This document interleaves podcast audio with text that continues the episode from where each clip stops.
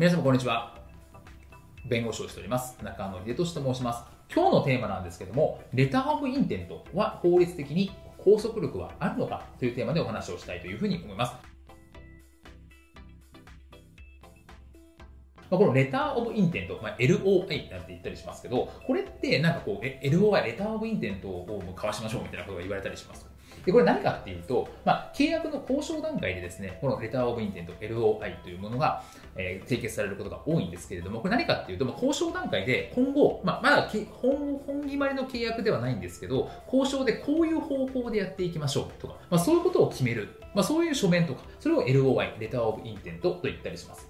なので、レターオブインテントの内容としては、例えば、ちゃんと交渉していきましょうねとか、他に交渉しないでおきましょうね、独占的に行いましょうねとか、基本的な契約の情報、今のところ決まってるのはここですよ、みたいなところを、まあ、相互に確認していくっていう意味。で、まあ、ちゃんと交渉していきましょうねっていうことを約束約束させるっていうことが、このレターオブインテントの意味になりますという話なんですね。で、これ問題となるのが、これに法的な拘束力があるのか、つまり LOI、レターオブインテントに書かれたことが拘束力があるのか、法律的な拘束力があるのか。例えば、法的な拘束力があるといった場合については、それを破ってしまうと、損害賠償とか、契約違反みたいな話になってしまうので、損害賠償の対象になったりするわけですよね、という話なんですね。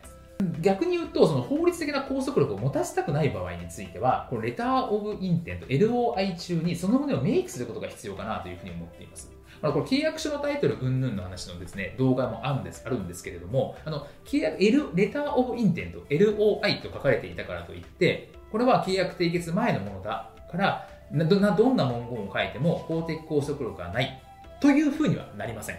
なので、これは、えお互いが契約をか、あの、レタ、LOI を交わしてるとか、署名捺印してる以上、法的拘束力を持つ場合もあります。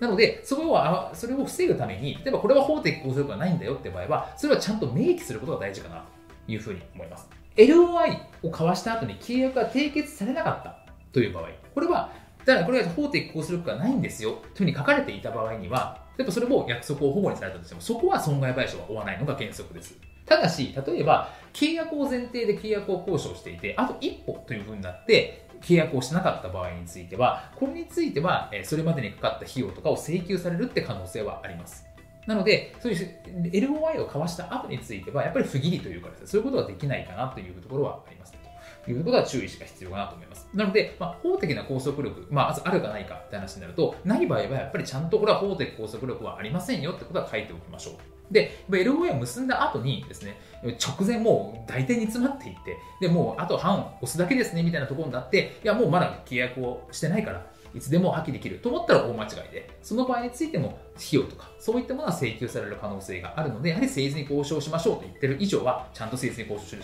交渉する必要があるかなというふうに思います。本日も動画をご覧いただきましてありがとうございました。